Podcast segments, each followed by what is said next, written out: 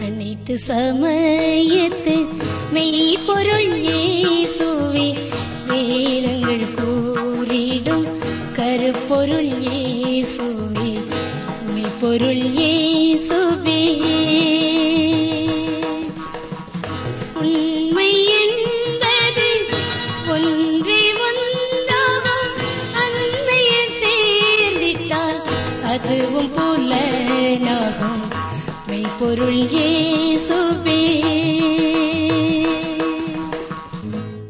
ஆராய்ச்சி நேயர்களை இயேசு கிறிஸ்துவின் இணையற்ற நாமத்தில் வாழ்த்தி வரவேற்கிறோம்.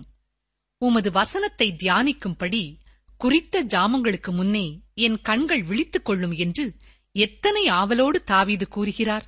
அதுபோல நீங்களும் அத்தகு ஆவலோடு வானொலி பெட்டிக்கு முன் இந்த காலை வேளையில் காத்திருப்பதற்காக நன்றி கூறுகிறோம். உங்கள் வாஞ்சை வீண் போகாது. நிச்சயம் கர்த்தர் உங்களோடு பேசுவார். பிரியமானவர்களே இந்த நாட்களிலே எபிரேயர் நிருபத்தை நாம் கற்று வருகிறோம். எபிரேய விசுவாசிகளை உற்சாகப்படுத்தும் வண்ணமாக இந்த நிருபம் எழுதப்பட்டுள்ளது. இதனை கற்றுக்கொள்ளும் பொழுது நம்முடைய விசுவாசமும் புது மெருகு அடைவதை நீங்கள் காண முடியும். நான் விசுவாசிக்கிறவர் இன்னார் என்று அறிவேன் என்று அப்போஸ் நாய பவுல் கூறுகிறார். ஆம் அவர் இன்னார் என்று எபிரேய விசுவாசிகள் அறிந்து கொள்ளும்படி நிருப ஆக்கியோன் விவரித்துச் சொல்கிறார். விசுவாசத்தை ஆரம்பிக்கிறவரும் பரிபூர்ணப்படுத்துகிறவருமாகிய இயேசு கிறிஸ்து மனிதனாய் வந்த தேவன். தேவனாக இருக்கும் மனிதன் அவரே சர்வ லோகத்திற்கும் சிருஷ்டிகர்த்தர் அவர் தேவதூதரை விட பெரியவர். தீர்க்கதரிசிகள் மோசே யோசுவா மற்றும் ஆசாரியர்களை விட பெரியவர். மட்டுமல்ல அவரே நமது பிரதான ஆசாரியராகவும் நமக்கு செலுத்தப்பட்ட பிராயச்சித்த பலியாகவும் இருக்கிறார் என்று சிந்தித்தோம். இப்படிப்பட்டவரை விசுவாசிக்கிறவன் பின்வாங்கி போனானால் அது மிக பெரிய ஆபத்தாக இருக்கும். ஏனென்றால் தேவனுடைய குமாரனை காலின் கீழ் மிதித்து தன்னை பரிசுத்தம் செய்த உடன்படிக்கையின் இரத்தத்தை அசுத்தம் என்றெண்ணி கிருவையின் ஆவியை நிந்திக்கிறவன் எவ்வளவு கொடிதான ஆக்கினைக்கு பாத்திரனாயிருப்பான் என்பதை யோசித்துப் பாருங்கள் என்று இவரையர் பத்தாம் அதிகாரம் இருபத்தி ஒன்பதாம் வசனத்திலே நாம் வாசித்தோம். ஆகவே நாம் கெட்டுப்போக பின்வாங்குகிறவர்களாயிராமல் ஆத்துமா ஈடேற விசுவாசிக்கிறவர்களாய் இருக்க வேண்டும் என்று அவர் அறிவுறுத்துகிறார். அதற்காக நமக்கு விசுவாச வீரர்களின் பட்டியலையும் இந்த அதிகாரத்திலே தந்து இவருடைய விசுவாசத்தை எல்லாம் பாருங்கள் என்று நமக்கு சுட்டிக்காட்டுகிறார். இப்ரேயர் பதினோராம் அதிகாரம் இருபதாம் வசனம் பாருங்கள். இங்கே ஈசாக்கின் விசுவாசத்தை குறித்து பார்க்கிறோம். வாசிக்கிறேன். விசுவாசத்தினாலே ஈசாக்கு வருங்காரியங்களை குறித்து யாக்கோபையும் ஏசாவையும் ஆசீர்வதித்தான். ஈசாக்கின் தகப்பனாகிய ஆபிரகாமோடு ஒப்பிட்டு பார்க்கும்போது வெகு குறைவாகவே ஈசாக்கை பற்றி கூறப்பட்டுள்ளது. ஈசாக்கை நாம் பார்க்கும் பொழுது மனமுவந்து விசுவாசத்தை ஏற்றுக்கொள்வதை குறிப்பதாக அவன் இருக்கிறான். ஆபிரகாம் ஈசாக்கை பலியிட பலிபீடத்திலே வைத்த பொழுது ஈசாக்கு ஏறக்குறைய முப்பது அல்லது முப்பத்தி மூன்று வயதான ஒரு மனிதனாக இருந்திருக்கலாம். இது மனமுவந்து ஈசாக்கு இதனை ஏற்றுக்கொண்டான் என்பதனை தெரிவிக்கிறது. விசுவாசத்தினாலே ஈசாக்கு வருங்காரியங்களை குறித்து யாக்கோபையும் ஏசாவையும் ஆசீர்வதித்தான் என்றும் பார்க்கிறோம். விசுவாசத்தினாலே ஈசாக்கு தன் குமாரர்களை ஆசீர்வதித்தான். இது முற்றிலும் வித்தியாசமான ஒரு செயலாக தெரிகிறது. ஈசாக்கு கிணறு தோண்டுவதிலே வல்லவனாக இருந்தான். ஈசாக்கு ஒரு கிணறு தோண்டியதும் அதனை பகைவன் அவனிடமிருந்து பறித்துக் கொள்வான். பின்பு வேறொரு இடத்திலே மற்றொரு கிணறை தோண்டுவான். அதனையும் வேறொருவன் பிடுங்கிக் கொள்வான். இவ்விதமாக ஈசாக்கு திறமையற்ற ஒரு மனிதனாக காணப்படுகிறான்.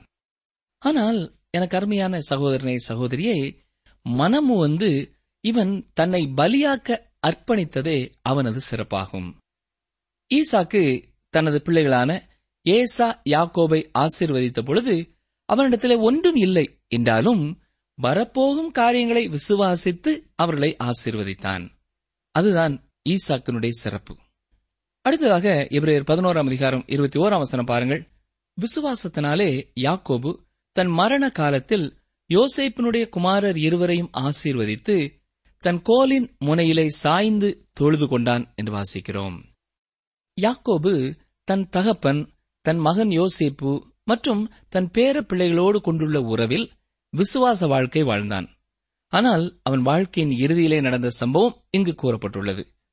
யாக்கோபு ஒரு விசுவாசமுள்ள மனிதன் என்று கூறுவதற்கு அவன் வாழ்க்கையின் இறுதி வரை காத்திருக்க வேண்டியிருக்கிறது. மரண வேளையிலே யோசேப்பின் இரண்டு குமாரர்களாகிய தன் பேரப்பிள்ளைகள் இருவரையும் ஆசீர்வதித்து தன் கோலின் முனையிலே சாய்ந்து தொழுது கொண்டான். யாக்கோபின் வாழ்க்கையிலிருந்து நாம் பல பாடங்களை கற்றுக்கொள்ளலாம். மனிதனின் இயற்கையான சுபாவத்தின் மாதிரியாகவும் நாம் கிருபையினாலே ரட்சிக்கப்பட்டோம் என்ற உண்மையை தெரிவிக்கின்றவனாகவும் இருக்கிறான். கர்த்தரின் கிருபை இல்லை என்றால் நாம் யாக்கோபை வேத புத்தகத்தின் பக்கங்களிலே காணவே முடியாது. மனிதனுக்குரிய நட்பண்புகளும் அவனிடத்திலே காணப்படவில்லை. ரெபேக்காளின் கற்பத்திலே ஏசாவும் யாக்கோவும் ஒருவருடன் ஒருவர் மோதிக்கொண்டார்கள் என்று வேதாகம் சொல்கிறது. யாக்கோபு பிறப்பதற்கு முன்பும் பிறப்பிலும் தான் முதல்வனாக இருக்க வேண்டும் என்று போராடினான். ஆனால் கடைசியாக பிறந்தான். ஏசாவின் குதிங்காலை பிடித்துக் கொண்டவனாக தன் தாயின் வயிற்றிலிருந்து வெளியே வந்தான். தன் வாழ்நாள் முழுவதும் காலை பற்றி பிடித்துக் கொள்கிறவனாகவே காணப்பட்டான். யாக்கோபு எத்தனாகவும் பொல்லாதவனாகவும் காணப்பட்டான். என்ற போதிலும் தேவன் அவன் வாழ்க்கையை மாற்றினார். நம்முடைய வாழ்க்கையையும் சற்றே எண்ணி பார்ப்போமா? நாம் குறைவுள்ளவர்களாய் இருந்த போதிலும் ஆண்டவர் நம்முடைய குறைவுகளையெல்லாம் பாராமல் தமது கிருபையினாலே நம்மை ரட்சித்திருக்கிறார் இல்லையா? ஒவ்வொரு நாளும் இந்த மகா பெரிய ரட்சிப்பிற்காக கிருபையினாலே நாம் பெற்றுக்கொண்ட ரட்சிப்பிற்காக ஆண்டவருக்கு ஸ்தோத்திரம் செலுத்த வேண்டும். யாக்கோவும் தன்னுடைய வாழ்க்கையிலே எத்தனாகவும் பொல்லாதவனாகவும் காணப்பட்டாலும் தேவன் அவனுடைய வாழ்க்கையையும் மாற்றினார் என்று வாசிக்கிறோம். முதலாவதாக யாக்கோபு தன் தகப்பனோடு கொண்டுள்ள உறவிலே ஏமாற்றுகிறவனாக காணப்பட்டான். தேவன் யாக்கோபிற்கு ஆசீர்வாதங்களை வாக்குத்தத்தம் பண்ணியிருந்தார். ஆனால் யாக்கோபினாலே பொறுமையாக காத்திருக்க முடியவில்லை. தன் சகோதரனாகிய ஏசாவை ஏமாற்றி ஆசீர்வாதங்களை தன் தகப்பனிடம் பெற்றுக் கொண்டதால் அவன் வீட்டை விட்டு வெளியேறும்படியாகி இரவு வேளையிலே பெத்தேலில் தங்கும்படியாகிவிட்டது. தன் வீட்டை குறித்த எண்ணமுடையவனாக இருந்த போதிலும் அவன் வாழ்க்கையிலே எவ்விதமான மாற்றமும் ஏற்படவில்லை. தனது மாமனாகிய லாபானுடன் வாழ்ந்தபோதும் தன் ஏமாற்று வித்தைகளை சார்ந்தவனாகவே காணப்படுகிறான். கடைசியாக தன் தேசத்திற்கு திரும்பி வரும் வேளையிலே தேவன் அவனை வழியிலே தடுத்து நிறுத்த வேண்டியதாயிற்று. யாப்போக்கு பள்ளத்தாக்கிலே தேவன் யாக்கோபோடு போராடினார். தேவன் அன்று இரவிலே யாக்கோபின் தொடை சந்தை தொட்டார். அதனால் அவன் நரம்பு சுளிக்கிற்று. கடைசியாக யாக்கோபின் வாழ்க்கையிலே அவன் செய்த பாவமே அவன் குமாரனாகிய யோசேப்பின் உயிராக அவன் வீட்டிற்கு வருகின்றது. ஒரு நாள் யாக்கோவின் குமாரர் இரத்த கரை படிந்த பலவர்ண அங்கியாகிய யோசேப்பின் உடையை கொண்டு வந்து இது உம்முடைய மகன் யோசேப்பினுடையதோ பாரும் என்று கூறுகிறார்கள். யாக்கோபு அதனை கண்டு தன் மகன் யோசேப்பை காட்டு மிருகம் கொன்று போட்டது என்று கதறி அழுதான். யாக்கோபு தன் தகப்பனை ஏமாற்றியது போலவே அவனும் அவனது பிள்ளைகளால் யோசேப்பு மறித்து போனான் என்று ஏமாற்றப்பட்டான். பிதாக்களின் பாவம் பிள்ளைகளை தொடரும் என்பதற்கு இது ஒரு எடுத்துக்காட்டாக இருக்கிறது. என்ற போதிலும் யாக்கோபு தன் பேர பிள்ளைகளாகிய மனாசே இப்ராஹிம் ஆகியோரோடு அவன் கொண்டுள்ள விசுவாசத்தை எபிரேயாக்கியோன் கூறுகிறார். விசுவாசத்தினாலே யாக்கோபு தன் மரண காலத்தில் யோசேப்பினுடைய குமாரர் இருவரையும் ஆசீர்வதித்து என்று நாம் பார்க்கிறோம். யாக்கோபின் மரண படுக்கையிலேதான் யாக்கோபை குறித்து விசுவாசத்தினாலே யாக்கோபு என்று சொல்லப்பட்டிருக்கிறது. யோசிப்பினுடைய குமாரர் இருவரையும் ஆசீர்வதித்து தன் கோலின் முனையிலே சாய்ந்து தொழுது கொண்டான். முதன் முறையாக யாக்கோபின் வாழ்க்கையிலே கீழ்ப்படிதல் காணப்படுகிறது. யாக்கோபின் கால் சுளுக்கினாலே அவன் நடப்பதற்கு ஒரு கோலை பயன்படுத்தினான். அந்த கோலின் மேல் சாய்ந்து கொண்டான். மரண வேளையிலும் கூட அவன் படுக்கையிலே படுத்துக் கொண்டவனாக மறிக்க விரும்பவில்லை. யாக்கோபின் வாழ்க்கையிலே எவ்விதமான ஆசீர்வாதமும் காணப்படவில்லை. யாக்கோபின் வாழ்க்கை பாவம் நிறைந்ததும் ஏமாற்றுதலும் வஞ்சித்தலும் தந்திரங்களும் நிறைந்ததாக காணப்பட்டது. பாவ வாழ்க்கையிலே ஆசீர்வாதங்கள் கிடைப்பதில்லை. எனக்கு அருமையான சகோதரனே சகோதரியே மற்றவர்களைப் போல நான் ஆசீர்வதிக்கப்படவில்லை என்று சிந்தித்துக் கொண்டிருப்போம் என்றால் நமது வாழ்க்கையை சற்றே ஆராய்ந்து பார்ப்போம். தேவனுக்கு பிரியமில்லாத ஏதாவது ஒன்றோ இரண்டோ காரியங்கள் அல்லது அதற்கு மேலான காரியங்கள் காணப்படும் என்றால் ஆண்டவர் அதை உணர்த்துவார் என்றால் இன்றே அதை அறிக்கை செய்து ஆண்டவர் நம்முடைய வாழ்க்கையை பரிபூர்ணமாக மாற்றும்படியாக அவருடைய கரத்திலே நமது வாழ்க்கையை ஒப்புக் கொடுப்போம் தேவன் எப்படிப்பட்ட வாழ்க்கை வாழ்கின்ற மனிதனையும் எடுத்து சீர்படுத்தக்கூடியவராக இருக்கிறார். எனவே நமது வாழ்க்கையிலே உள்ள குறைகளையே நாம் பார்த்து கொண்டு நாம் கூனி குறுகி போய் விசுவாச வாழ்க்கையிலே முன்னேறி செல்ல முடியாமல் இருப்போம் என்றால் நமது இயலாமையை ஒத்துக்கொண்டு அவருடைய கரத்திலே நமது வாழ்க்கையை நாம் ஒப்பு கொடுத்தால் அவர் நம்மையும் சீர்படுத்தக்கூடியவராயிருக்கிறார். அப்படிப்பட்ட மனிதனின் வாழ்க்கையிலே ஆண்டவராய் இயேசு கிறிஸ்துவின் மேல் விசுவாசம் காணப்பட்டால் அவன் அவரை உறுதியாக பற்றிக் கொள்வான் யாக்கோவின் வாழ்க்கையிலே காணப்பட்ட விசுவாசத்தை அவன் வாழ்க்கையின் இறுதி நாட்களிலேதான் நாம் பார்க்கிறோம். இப்ரேயர் பதினோராம் அதிகாரம் இருபத்தி இரண்டாம் வசனம். விசுவாசத்தினாலே யோசேப்பு இஸ்ரவேல் புத்திரர் எய்த்து தேசத்தை விட்டு புறப்படுவார்கள் என்பதை பற்றி தன் அந்திய காலத்தில் பேசி தன் எலும்புகளை குறித்து கட்டளை கொடுத்தான். இவரே ஆக்கியோனும் பரிசுத்த ஆவியானவரும் யோசேப்பின் விசுவாசத்தை குறித்து பல சம்பவங்களை கூறியிருக்கலாம். எகிப்து தேசத்திலே யோசேப்பு சிறைச்சாலையிலே போடப்பட்டிருந்த நாட்களை கூறலாம். இதுவே யோசேப்பின் வாழ்க்கையின் முடிவு என்று எண்ணக்கூடியதாக இருந்தது. ஆனால் அவைகள் மத்தியிலேயும் அவன் விசுவாசத்தோடு காத்திருந்தான். இன்னமும் பல சம்பவங்கள் காணப்படுகிறது. யோசேப்பு அவன் தகப்பனாகிய யாக்கோபுவிற்கு எதிர்மறையான குணமுடையவனாக காணப்படுகிறான். யோசேப்பின் வாழ்க்கையில் எவ்விதமான குற்றங்களும் குறைவுகளும் காணப்படவில்லை. பழைய ஏற்பாட்டிலே யோசிப்பு தான் ஆண்டவராய் இயேசு கிறிஸ்துவிற்கு மிகவும் நெருக்கமான மாதிரியாக கூறப்படத்தக்கவனாக இருக்கிறான். ஆனால் யோசேப்பு இயேசு கிறிஸ்துவின் மாதிரி என்று வேதத்திலே எந்த இடத்திலையும் சொல்லப்படவில்லை. யோசேப்பிற்கும் ஆண்டவராய் இயேசு கிறிஸ்துவிற்கும் பல ஒற்றுமைகள் காணப்படுகிறது. ஆண்டவராய் இயேசு கிறிஸ்துவை போன்றே யோசேப்பும் தன் தகப்பனால் மிகவும் நேசிக்கப்பட்ட குமாரன். யோசேப்பின் பலவர்ண அங்கி அவனை அவன் சகோதரர்களிலிருந்து வேறுபடுத்தி அவர்கள் மீது அவனுக்கு அதிகாரத்தை கொடுத்தது. யோசேப்பு தரிசனம் கண்டதனால் அவன் சகோதரர் அவனை சொப்பனக்காரன் என்று கூறினார்கள். யோசேப்பு தன் தகப்பனின் வார்த்தைகளுக்கு கீழ்ப்படிந்தான். ஆண்டவராகிய இயேசுவும் தன் தகப்பனின் சித்தத்தை நிறைவேற்றவே வந்தார். யோசேப்பின் சகோதரர் அவனை பகைத்தார்கள். ஆண்டவராய் இயேசு கிறிஸ்துவை குறித்தும் இவ்வாறுதான் வேதத்திலே வாசிக்கிறோம். யோவான் முதலாம் அதிகாரம் பதினோரு அவசனம் என்று சொல்கிறது? அவர் தமக்கு சொந்தமானதிலே வந்தார் அவருக்கு சொந்தமானவர்களோ அவரை ஏற்றுக்கொள்ளவில்லை. யோசேப்பு தன் சகோதரர்களை சந்திக்கும்படியாக தன் தகப்பனால் அனுப்பப்பட்டான். ஆண்டவராய் இயேசு கிறிஸ்துவும் பாவத்தில் விழுந்தவர்களை மீட்கும்படியாக இந்த உலகத்திற்கு வந்தார். வயலிலே மந்தையை மேய்த்துக் கொண்டிருந்த தன் சகோதரர்களை யோசேப்பு கண்டுகொண்டான். ஆண்டவராய் இயேசு கிறிஸ்து இந்த உலகத்திலே குழந்தையாக பிறந்தபோது மெய்ப்பர்கள் வயல்வெளியில் இருந்து இயேசுவை காணும்படி வந்தார்கள். யோசேப்பின் சகோதரர்கள் யோசேப்பை கேலி செய்து அவனை ஏற்றுக்கொள்ள மறுத்து அவனை கொலை செய்ய வகை தேடினார்கள். இதுவே ஆண்டவராய் இயேசு கிறிஸ்துவுக்கும் நேரிட்டது. யோசேப்பு அடிமையாக விற்கப்பட்டான். ஆண்டவராய் இயேசு கிறிஸ்துவை முப்பது வெள்ளிக்காசிற்கு விற்று போட்டார்கள். யோசேப்பின் பல வர்ண அங்கி இரத்தக்கரையாக்கப்பட்டது. ஆண்டவராகிய இயேசு கிறிஸ்துவின் இரத்தக்கரை படிந்த மேலங்கிக்காக போர் சேவகர்கள் சீட்டு போட்டார்கள். யோசேப்பு எய்ப்து தேசத்திற்கு கொண்டு போகப்படும்படி விற்கப்பட்டு உலகத்தை காப்பாற்றுவதற்காகவே அங்கே தேவனால் பெரியவனாக்கப்பட்டான். ஆண்டவராய் இயேசு இந்த பூமிக்கு இறங்கி வந்து இள வயதிலேயே அவர் எகிப்து சென்று திரும்ப வேண்டியதிருந்தது அது மட்டுமல்ல அவரும் சோதிக்கப்பட்டார் ஆனால் பாவம் செய்யவில்லை. மாம்சத்தாலும் பிசாசினாலும் அவர் சோதிக்கப்பட்டும். உலகத்தின் இரட்சகரானார். யூதர்களுக்கும் புறஜாதிகளுக்கும் சிங்காசனத்தில் வீற்றிருக்கும் போது யோசேப்பு மக்களுக்கு உணவு தானியங்களை கொடுத்தான். கிறிஸ்துவே ஜீவ அப்பமாக இருக்கிறார்.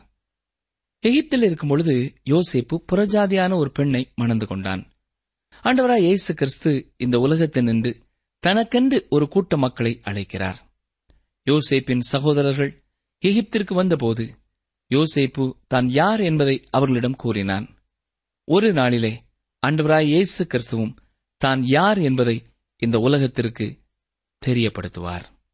பிரிமானுள்ளே யோசேப்பு தான் கண்ட சொப்பனத்தை குறித்து விசுவாசமுடையவனாக இருந்தான். தான் குழியிலே போடப்பட்டிருந்த போதிலும் விசுவாசமுடையவனாக இருந்தான். எகிப்திலே இருந்த பொழுதும் விசுவாசமுள்ளவனாக இருந்தான். தன்னை சுற்றிலும் தனக்கு எதிரடையான சூழ்நிலையே காணப்பட்ட போதிலும் விசுவாசமுள்ளவனாயிருந்தான். யோசேப்பு தன் வாழ்க்கையின் இறுதி நாட்களிலே எகிப்து தேசத்திலே வாழ்வதிலே திருப்தி அடைந்திருப்பான் என்று நாம் எண்ணக்கூடும். இல்லை பிரியமானுள்ளே யோசேப்பு அப்படிப்பட்டவனாக காணப்படவில்லை. அவன் சொன்னது என்ன? தேவன் உங்களை சந்திக்கும் போது என் எலும்புகளை இவ்விடத்திலிருந்து கொண்டு போவீர்களாக என்று சொல்லி யோசேப்பு இஸ்ரவேல் புத்திரரிடத்தில் ஆணையிடுவித்துக் கொண்டான். இதை ஆதியாமம் ஐம்பதாம் அதிகாரம் இருபத்தி ஐந்தாம் வசனத்திலே நாம் வாசிக்கிறோம். பிரிமானுள்ளே யோசேப்பு மறித்த உடனேயே அவனது சரீரத்தை ஏன் இப்ராஹிம் தேசத்திலே கொண்டு போய் அடக்கம் செய்யவில்லை என்றால் அப்பொழுது யோசேப்பு எகிப்து தேசத்தின் அதிபதியாக அதிகாரியாக இருப்பதினாலே அவன் சரீரத்தை எகிப்து தேசத்தை விட்டு வெளியிலே கொண்டு போக முடியவில்லை. ஆனால் பின் நாட்களிலே யோசேப்பை அறியாத பார்வோன் ஒருவன் தோன்றினான். அப்பொழுது இஸ்ரவேல் புத்திரர் எகிப்தை விட்டு வெளியேறும் பொழுது யோசேப்பின் எலும்புகளையும் எடுத்து கொண்டு வந்து சமாரியர்களின் தேசமான சீஹேமிலே அடக்கம் பண்ணினார்கள். தொடர்ந்து மோசையின் விசுவாசத்தை குறித்து நாம் பார்க்க போகிறோம். பிப்ரவரி பதினோராம் அதிகாரம் இருபத்தி மூன்றாம் வசனத்தை பாருங்கள். மோசே பிறந்தபோது அவனுடைய தாய் தகப்பன்மார் அவனை அழகுள்ள பிள்ளை என்று கண்டு விசுவாசத்தினாலே ராஜாவினுடைய கட்டளைக்கு பயப்படாமல் அவனை மூன்று மாதம் ஒழித்து வைத்தார்கள். எனக்கு பிரியமான சகோதரனே சகோதரியே நாம் இப்பொழுது இஸ்ரவேல் புத்திரர் எய்த்து தேசத்திலே அடிமைகளாக இருந்த காலத்திற்குள்ளே செல்கிறோம். மோசே விசுவாசத்தினால் உண்டாகும் தியாகத்தை குறிப்பிடுகிறவனாக காணப்படுகிறான். மோசே கர்த்தருக்காக தைரியமாக நிற்கக்கூடிய பெற்றோரை உடையவனாக இருந்தான். இது எத்தனை அருமையான ஒரு காட்சி இல்லையா? மோசேயின் பிறப்பிலேயே விசுவாசம் செயல்படுகிறது. விசுவாசத்தினாலேதான் அவர்கள் ராஜாவினுடைய கட்டளைக்கும் பயப்படாமல் அவனை மூன்று மாதம் ஒழித்து வைத்தார்கள். எனக்கு அருமையான சகோதரனே சகோதரியே பெற்றோர்களுடைய விசுவாசம் பிள்ளைகளையும் விசுவாசத்திற்குள்ளே வழிநடத்தும் என்பதை நாம் மறந்து போகக்கூடாது. பெற்றோராகிய நாம் தேவனை விசுவாசிக்கும் விசுவாசத்திலே உறுதியானவர்களாக இருக்கும் பொழுது நமது பிள்ளைகளும் எளிதாக அந்த விசுவாசத்திற்குள்ளே கடந்து வர முடியும். ஒருவேளை இள வயதிலே அப்படிப்பட்ட ஒரு விசுவாசத்தை அவர்கள் வாழ்க்கையிலே நாம் பார்க்க முடியாவிட்டாலும் அவர்கள் வளர்ந்து வரும்பொழுது நிச்சயமாக நமது விசுவாசம் அந்த பிள்ளைகளுடைய வாழ்க்கையிலே ஏற்படும் என்பதிலே சந்தேகமில்லை. ரெண்டு தீமோத்தேயு முதலாம் அதிகாரம் ஐந்தாம் வசனத்திலே நான் வாசிப்பது என்ன? அந்த விசுவாசம் முந்தி உன் பாட்டியாகிய லோவிசாளுக்குள்ளும் உன் தாயாகிய ஐனிக்கையாளுக்குள்ளும் நிலைத்திருந்தது. அது உனக்குள்ளும் நிலைத்திருக்கிறது என்று நிச்சயித்திருக்கிறேன். இங்கே தீமோத்தேயுவுக்கு விசுவாசம் எப்படி வந்தது என்பதை குறித்து அப்போஸ் நாய பவுல் எழுதுகிறார். நம்முடைய பிள்ளைகளை குறித்தும் நம்முடைய விசுவாசம் என்ன? தேவனிடத்திலே நடத்த நமக்கு விசுவாசம் உண்டா? ஆண்டவருடைய பிள்ளைகளாக அவர்கள் வாழ வேண்டும் என்றால் அடிப்படையாக வேத வசனங்களை வாசிப்பதும் வேத வசனங்களை விசுவாசிப்பதையும் அவர்களுக்கு கற்றுக் கொடுக்க வேண்டும். இதை கற்றுக் கொடுப்போம் என்றால் தொடர்ந்து ஆண்டவர் அவர்களை விசுவாச வாழ்க்கையிலே மேலான நிலைமைகளை அடைய நிச்சயமாக உதவி செய்வார். இவரையர் பதினோராம் அதிகாரம் இருபத்தி நான்கு முதல் இருபத்தி ஆறு வசனங்களை பாருங்கள். விசுவாசத்தினாலே மோசே தான் பெரியவனான போது பார்வோனுடைய குமாரத்தின் மகன் எனப்படுவதை வெறுத்து அனித்தியமான பாவ சந்தோஷங்களை அனுபவிப்பதை பார்க்கிலும் தேவனுடைய ஜனங்களோடே துன்பத்தை அனுபவிப்பதையே தெரிந்து கொண்டு இனிவரும் பலன்மேல் நோக்கமாயிருந்து எகிப்திலுள்ள பொக்கிஷங்களிலும் கிறிஸ்துவ நிமித்தம் வரும் நிந்தையை அதிக பாக்கியம் என்று எண்ணினான். மூசையின் வாழ்க்கையிலே விசுவாசம் செயல்படுவதை இங்கே பார்க்கிறோம். மோசே அரண்மனையிலேயே வளர்ந்தவனாதலால் அவனே அடுத்த பார்வனாக வேண்டியவன். ஆனால் மோசே சரியானதை தெரிந்தெடுக்கும் விசுவாசம் உடையவனாக காணப்பட்டான். எனக்கு பிரியமான சகோதரனே சகோதரியே இன்றைக்கும் நமது வாழ்க்கையிலே உள்ள விசுவாசம் சரியான தெரிந்தெடுப்புகளை செய்ய நம்மை வழிநடத்த வேண்டும். உலக பிரகாரமான இன்பங்களையும் சந்தோஷங்களையும் உயர்வுகளையும் நாம் நாடி தேடுகிறோமா? அல்லது தேவனுக்கு பிரியமான ஒரு வாழ்க்கை வாழ்வதை தெரிந்து கொள்கிறோமா என்பதை எண்ணி பார்ப்போம். உண்டியோவான் இரண்டாம் அதிகாரம் பதினைந்தாம் வசனம் முதல் வாசிக்கிறேன். உலகத்திலும் உலகத்தில் உள்ளவைகளிலும் அன்பு கூறாதிருங்கள். ஒருவன் உலகத்தில் அன்பு கூர்ந்தால் அவனிடத்தில் பிதாவின் அன்பில்லை. ஏனெனில் மாம்சத்தின் இச்சையும் கண்களின் இச்சையும் ஜீவனத்தின் பெருமையுமாகிய உலகத்தில் உள்ளவைகள் எல்லாம் பிதாவினால் உண்டானவைகள் அல்ல அவைகள் உலகத்தினால் உண்டானவைகள். உலகமும் அது நிச்சயம் ஒளிந்து போம். தேவனுடைய சித்தத்தின்படி செய்கிறவனோ என்றென்றைக்கும் நிலைத்திருப்பான். நமது வாழ்க்கையிலேயும் உலகத்தையும் உலகத்திலுள்ள காரியங்களையும் நாம் நேசிக்கிறவர்களாக இல்லாமல் தேவனுக்கு பிரியமாயிருப்பது எது என்பதை உணர்ந்து அவைகளையே செய்ய நம்மை அர்ப்பணிக்கும் பொழுது ஆண்டுடைய கரத்திலே மேலானவர்களாக நாம் பயன்படுத்தப்பட முடியும். மூசையைப் போல அனித்தியமான பாவ சந்தோஷங்களை அனுபவிப்பதை பார்க்கலும் தேவனுடைய ஜனங்களோட துன்பத்தை அனுபவிப்பதையே நாம் தெரிந்து கொண்டு அவருக்கு பிரியமாய் வாழ நம்மை அர்ப்பணிக்கும் பொழுது மூசையைப் போல ஆண்டவர் நம்மையும் பயன்படுத்துவார். அடுத்ததாக ஆபிராமை போன்று மோசேயும் கிறிஸ்துவின் நாளை கண்டு களி கூர்ந்தான். இவரையர் பதினொன்று இருபத்தி ஏழு பாருங்கள். விசுவாசத்தினாலே அவன் அதரிசனமானவரை தரிசிக்கிறது போல உறுதியாயிருந்து ராஜாவின் கோபத்துக்கு பயப்படாமல் எகிப்தை விட்டு போனான். மோசே செயல்படத்தக்க விசுவாசமுடையவனாய் இருந்தான். விசுவாசம் கிரியை செய்கிறது. தேவன் நமது செயல்களை கொண்டு நம்மை ரட்சிக்கவில்லை ஆனால் தேவன் ரட்சித்தார் என்ற விசுவாசம் கிரியை செய்கிறது. எனவே மோசே ராஜாவின் கோபத்திற்கு பயப்படாமல் எகிப்தை விட்டு போனான் என்று நாம் பார்க்கிறோம். இவரையர் பதினொன்று இருபத்தி எட்டு பாருங்கள். விசுவாசத்தினாலே முதற் பேரானவைகளை சங்கரிக்கிறவன் இஸ்ரவேலரை தொடாதபடிக்கு அவன் பஸ்காவையும் இரத்தம் பூசுதலாகிய நேமத்தையும் ஆசரித்தான். ஆம் மோசே தேவனுக்கு கீழ்ப்படியத்தக்க விசுவாசமுடையவனாக இருந்தான். தேவன் செய்யும்படியாக கூறிய எல்லா காரியங்களையும் மோசே செய்தான்.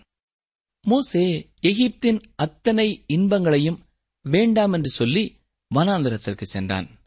பின்பு தனது ஜனங்களையும் மீட்கும்படி திரும்ப வந்தான். இது கர்த்தருக்கு கீழ்ப்படுகிற விசுவாசம். இவரேர் பதினொன்று இருபத்தி ஒன்பது பாருங்கள். விசுவாசத்தினாலே அவர்கள் சிவந்த சமுத்திரத்தை உலர்ந்த தரையை கடந்து போவது போல கடந்து போனார்கள்.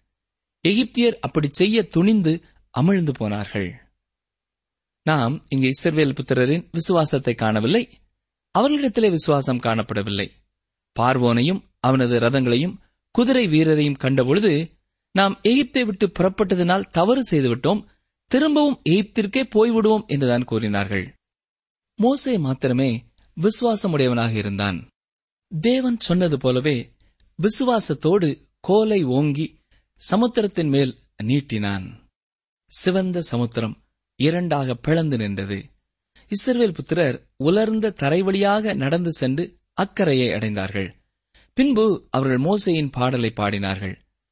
இஸ்ரவேல் புத்திரர் மோசையோடு கூட சேர்ந்து கூறப்படுகிறார்கள். ஆனால் இங்கு மோசையின் விசுவாசமே காணப்படுகிறது. ஜெபம் செய்வோம். எங்களை அளவு கடந்து நேசிக்கிற எங்கள் அன்பின் பரமபிதாவே இந்த வேளையிலேயும் அநேகருடைய விசுவாச வாழ்க்கை குறித்து நாங்கள் கற்றுக்கொண்டோம் ஐயா. எங்களுடைய வாழ்க்கையிலேயும் நீர் பிரதானமாக எதிர்பார்ப்பது விசுவாசம் என்பதை நினைவுபடுத்தியதற்காக தாழ்மையோடும் முழு இதயத்தோடும் உங்க ஸ்தோத்திரம் செலுத்துகிறோம்.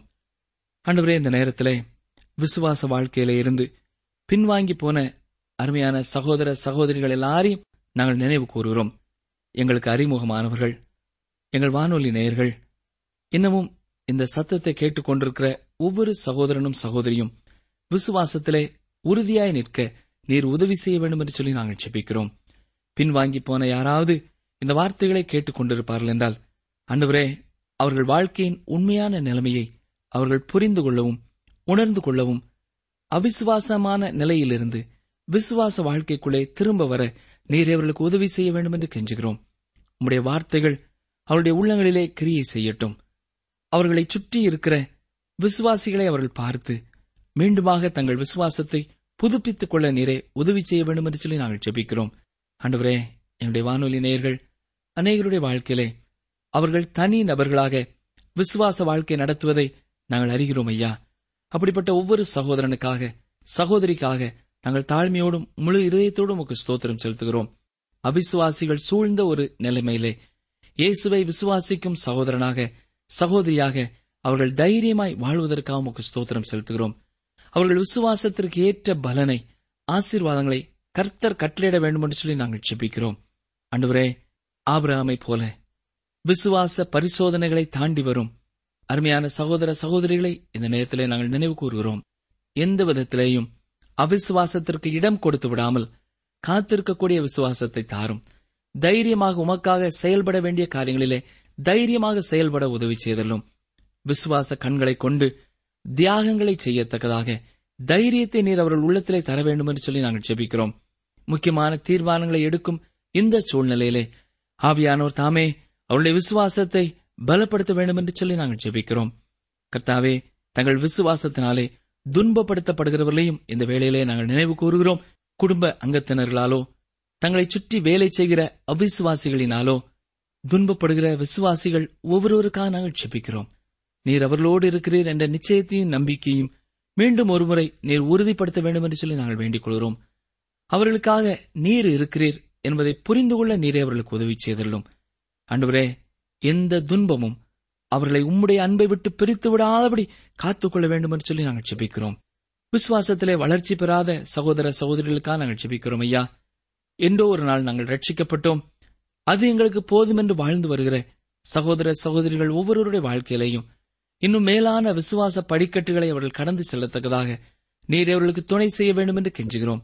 இன்னமும் அதிகமாக வேத வசனங்களை வாசிக்கவும் இன்னமும் அதிகமாக உம்மை சார்ந்து கொள்ளவும் நீரே அவர்களுக்கு துணை செய்யும். தகப்பனே விசுவாசத்தோடு உம்முடைய பதிலுக்காக காத்திருக்கிற மக்களையும் இந்த நேரத்திலே நாங்கள் நினைவு கூறுகிறோம். பல மாதங்களாய் பல வாரங்களாய் பல வருடங்களாய் உம்முடைய சமூகத்திலே ஜெபித்துக் கொண்டே இருக்கிற ஒவ்வொரு காமுக்கு ஸ்தோத்திரம் ஐயா. ஜெபத்தின் மேன்மையை அறிந்த விசுவாசிகளுக்காக உமக்கு ஸ்தோத்திரம். கர்த்தருடைய நேரத்திற்காக விசேஷமாய் காத்திருக்கிறவர்களுக்காக உமக்கு ஸ்தோத்திரம். வேலைக்காக காத்திருக்கிறவர்களுக்கு ஏற்ற நேரத்தில் வேலை வாய்ப்பை தாரும். ஞானத்திற்காக காத்திருக்கிற பிள்ளைகளுக்கு ஏற்ற ஞானத்தை கர்த்தர் தாரும். அன்றுவரே சுகத்திற்காக காத்திருக்கிறவர்களுக்கு வியாதியில் இருந்த அற்புதமான விடுதலையை நீரே தர வேண்டும் என்று கெஞ்சுகிறோம். திருமணத்திற்காக காத்திருக்கிற பிள்ளைகளுக்காக நாங்கள் வேண்டிக் கொள்கிறோம். கர்த்தர் தாமே அவர்களுக்கு ஏற்ற துணையை ஏற்ற நேரத்திலே கொடுத்து நீர் ஆசீர்வதிக்க வேண்டும் என்று சொல்லி நாங்கள் செபிக்கிறோம். விசுவாசத்திலே வளர வேண்டும் என்ற வாஞ்சியோடு இந்த நிகழ்ச்சியை கேட்கிற ஒவ்வொரு சகோதரனையும் ஒவ்வொரு சகோதரியையும் கர்த்தர் தாமே ஆசீர்வதிக்க வேண்டும் என்று சொல்லி நாங்கள் செபிக்கிறோம் சிறு பிள்ளைகளும் வேத வசனங்களை வாஞ்சியோடு கேட்பதற்காக ஸ்தோத்திரம் செலுத்துகிறோம் ஐயா. வேத ஆராய்ச்சி நிகழ்ச்சியை கேட்கிற ஒவ்வொருவரும் விசுவாச வாழ்க்கையிலே வெற்றியின் மேல் வெற்றி பெற்று இறுதி வரை உமக்கு சாட்சிகளாக திகழ நேரே கிருவை செய்யும். மீட்பர் இயேசு கிறிஸ்துவ நாமத்தினாலே மனத்தாழ்மையோடு வேண்டிக் கொள்கிறோம் பிதாவே. ஆமேன். நீங்கள் தொடர்பு கொள்ள வேண்டிய எமது முகவரி வேத ஆராய்ச்சி டி டபிள்யூ ஆர் தபால் பெட்டி எண் நூற்று முப்பத்தி நான்கு திருநெல்வேலி இரண்டு தமிழ்நாடு. எங்கள் தொலைபேசி எண் தொன்னூற்று நான்கு நாற்பத்தி இரண்டு இருபத்தி ஐந்து இருபத்தி ஆறு இருபத்தி ஏழு மற்றும் ஒரு தொலைபேசி எண் ஒன்பது ஐந்து எட்டு ஐந்து நான்கு ஆறு பூஜ்ஜியம் நான்கு ஆறு பூஜ்ஜியம்.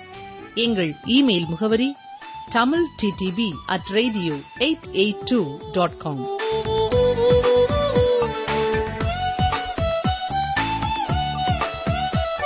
என்னை பலப்படுத்துகிற கிறிஸ்துவினாலே எல்லாவற்றையும் செய்ய எனக்கு பலனுண்டு. பிலிப்பியர் நான்கு பதிமூன்று. என்னை பலப்படுத்துகிற கிறிஸ்துவினாலே எல்லாவற்றையும் செய்ய எனக்கு பலனுண்டு. பிலிப்பியர் நான்கு பதிமூன்று.